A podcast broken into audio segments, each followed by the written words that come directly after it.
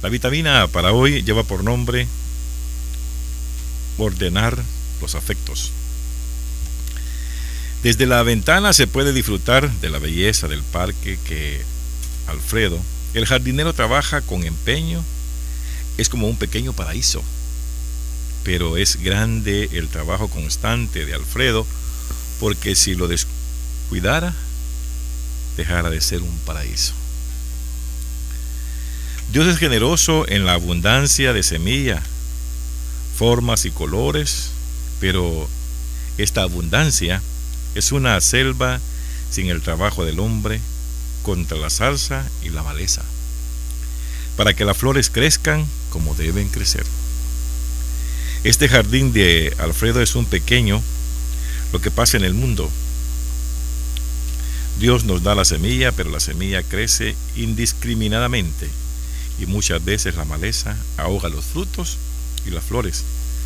Tenemos que poner mucho trabajo una y otra vez todos los días de la vida para tener un jardín en medio de la selva impenetrable y peligrosa. Si los afectos son semillas del corazón, pasa lo mismo que con la tierra. Tenemos que seleccionar las flores y los frutos que queremos y cultivarlos con trabajo y cuidado para que sean un jardín en nuestra vida y no una selva de afectos descontrolados y primitivos que hacen de la vida un verdadero infierno en vez de un cielo sobre la tierra como el jardín de Alfredo. Para tener en la vida un jardín como el de Alfredo, tenemos que ponerle un poco de inteligencia y trabajo al corazón. Esta es la lectura de esta vitamina.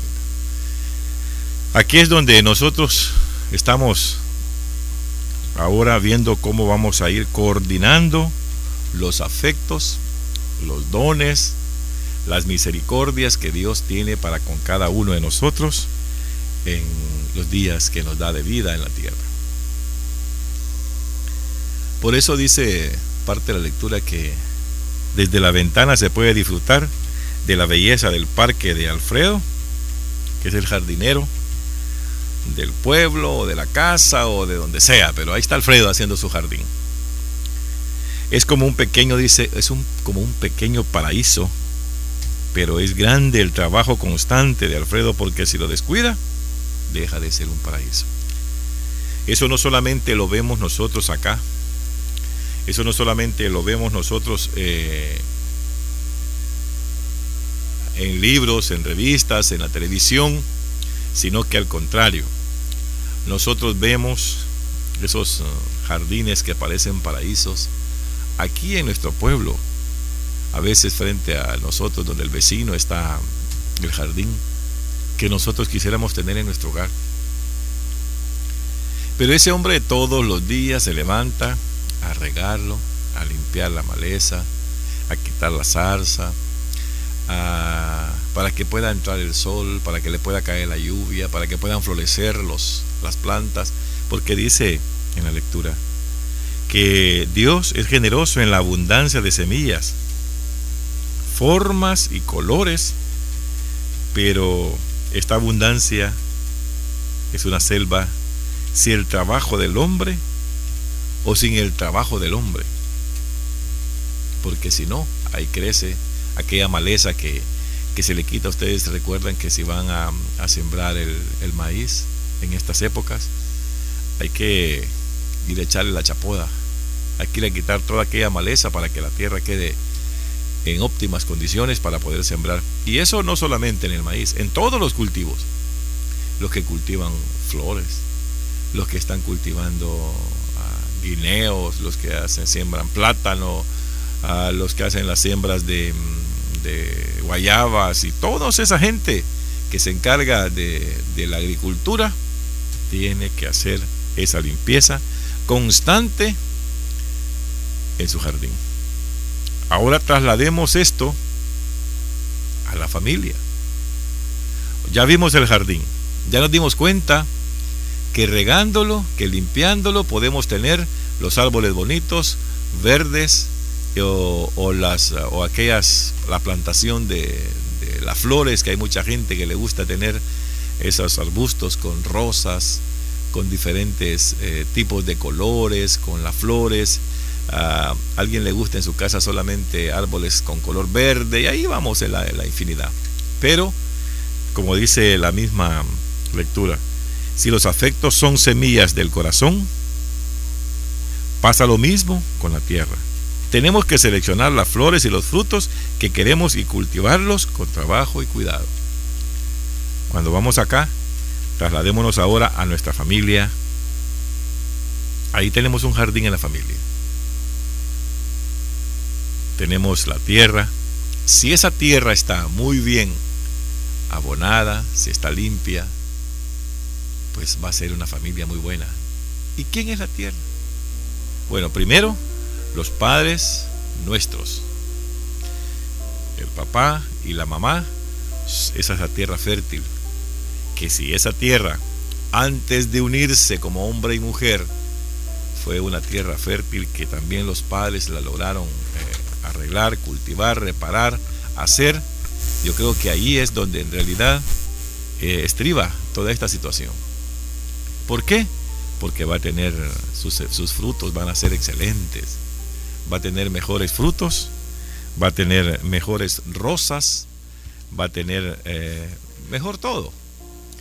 Y es ahí donde en realidad vamos a tratarnos a nosotros de ir sacando los frutos que va necesitando este mundo. Son nuestros hijos. Esa semilla que estábamos esperando son los hijos que nosotros tenemos en nuestro hogar. A cada uno un color. A cada uno le dará la realeza de resplandecer como un paraíso. La gente dice dichoso ese hogar donde los hijos son obedientes, donde los hijos eh, todos son estudiantes, dichosa la familia porque todos son cristianos, Ah, y ese es, un paraíso. Esos padres de familia viven en el paraíso. Dice, ¿cómo quisiera ser yo parte de tu familia? ¿Cómo quisiera tener yo estos hijos? El problema es que a veces no los hemos logrado educar desde el momento en que realmente le teníamos que haber dado la atención a cada uno de ellos. Entonces nosotros tenemos a veces el ejemplo en las plantas como en la casa en la tierra como en el cielo. Y ahí es donde vamos haciendo las comparaciones, qué es lo que nosotros vamos haciendo. Si nosotros tenemos, si nosotros limpiamos el camino de nuestros hijos, si nosotros estamos pendientes de nuestros hijos todos los días, si sabemos para dónde van, qué es lo que están haciendo y a qué horas están en nuestros hogares. Me gustó escuchar un, un mensaje que da un canal de televisión, no sé si es local o internacional, pero a las 9 de la noche ese canal pone una, un spot ahí, pone una cuña o pone, el, como le querramos llamar, un comercial, lo que usted se le venga a la mente. Y hace una pregunta. ¿Sabe usted dónde está su hijo a esta hora? Esto es para reflexionar. Esto es para que pensemos nosotros cómo es que debemos limpiar ese camino. Y es así. Saber dónde están nuestros hijos saber con quiénes andan nuestros hijos, saber qué es lo que estudia nuestros hijos, saber cómo se viste nuestro hijo, saber qué es lo que hace nuestro hijo durante el día. Esos son los árboles, esas son las flores, ese es el paraíso que queremos. Eso es lo que nos está planteando a nosotros este día, esta lectura. Nos pone las flores y las plantas, y además nos pone la zarza, nos pone la maleza, pues también en la tierra existe cada una de esas cosas. Dice un dicho, dime con quién andas y te diré quién eres.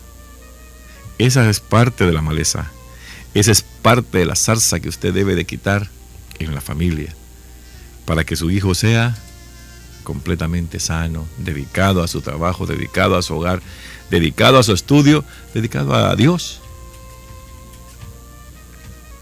Usted va a tener en su hogar el paraíso más grande. de esa forma, pero ¿cuánto se necesita para eso? Dice que se necesita un trabajo constante de todos los días, porque Alfredo se levantaba todos los días a arreglar su jardín, a extraer la zarza y la maleza, para que su jardín todo el tiempo se viera muy bonito. Platicaba en, en una ocasión con un señor salvadoreño que vive en los Estados Unidos, muy millonario, por cierto, muy exitoso el hombre.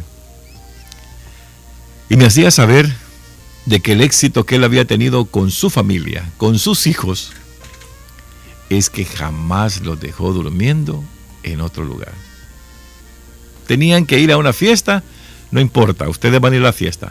Nosotros los vamos a llevar a la fiesta y no se preocupen, en la puerta de la fiesta yo voy a estar a tales horas. Ellos iban a la fiesta, dejaban a sus hijos y con la misma regresaban de la fiesta juntos. Nunca dice, nunca los dejé en ningún lugar a dormir. Nunca dejé que se fueran solos a ningún lugar. Siempre estuvimos nosotros pendientes. Hoy dice, mis hijos son los que administran mi empresa. Hoy mis hijos son los que están al frente de toda esta situación con la que yo un día me sacrifiqué más de 40 años para ser el hombre más exitoso entre los latinos en los Estados Unidos. Qué bueno, qué bueno porque nos dejó y me dio una gran lección. Tratar en la medida de lo posible que nuestros hijos estén donde nosotros los dejamos. Que nuestros hijos vayan con nosotros donde ellos quieran ir. Si usted va para San Miguel, invite a su hijo que vaya a San Miguel. Lléveselo, no lo deje ahí en su casa. No lo deje con el amigo ni con lo deje con el vecino. Porque a veces el amigo y el vecino son la zarza y la maleza. Con el perdón de los vecinos. Pero a veces no sabemos con quién los dejamos. Nos descuidamos y ahí quedan nuestros hijos a la deriva.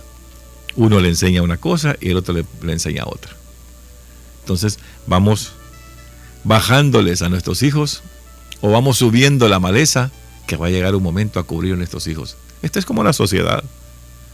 La sociedad absorbe o nos absorbe a todos. La sociedad, así como nos levanta, también nos bota. ¿Cuánta gente va a que lo invita el club fulano de tal, que la asociación tal, que esto y que lo otro, y comienza. En esa misma sociedad se va dando cuenta usted que no todo es color de rosa. Se va dando cuenta que la sociedad lo va absorbiendo. Y comienza usted porque como es social, hay que tomar un trago. En la sociedad se toma uno.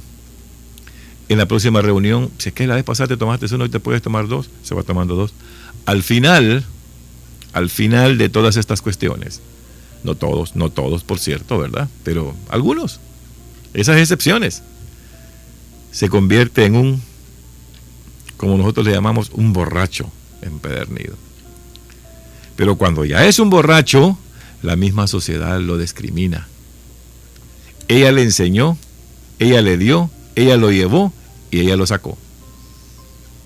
Entonces, para no vernos en esa situación, debemos de ser nosotros Alfredo aquel que se levantaba todos los días a arreglar el jardín, a limpiar la maleza, a quitar la zarza, a, regar los árboles, a abonar la tierra, segamos nosotros, Alfredo. Yo invito a todos los padres de familia que nos pongamos a nosotros en este plano, en el plano de Alfredo. Porque dice la lectura, tenemos que seleccionar las flores y los frutos que queremos y cultivarlos con trabajo y cuidado. Ahí tenemos. A veces nosotros mismos, en nuestras oportunidades, el negocio, el dinero, la sabiduría, a veces las necesitamos para otras cosas, no para hacer ese paraíso que queremos. Descuidamos, de verdad, esas cosas con las que nosotros debemos de estar todo el tiempo hasta el día de nuestra muerte. Y dice además, para que sean un jardín en nuestra vida y no una selva de afectos descontrolados y primitivos que hacen de la vida un verdadero infierno en vez de un cielo sobre la tierra, como el jardín de Alfredo. Para tener en la vida un jardín como el de Alfredo, tenemos que ponerle un poco de inteligencia y trabajo, pero trabajo con el corazón. Esta es la vitamina de hoy. Dios que los bendiga a todos.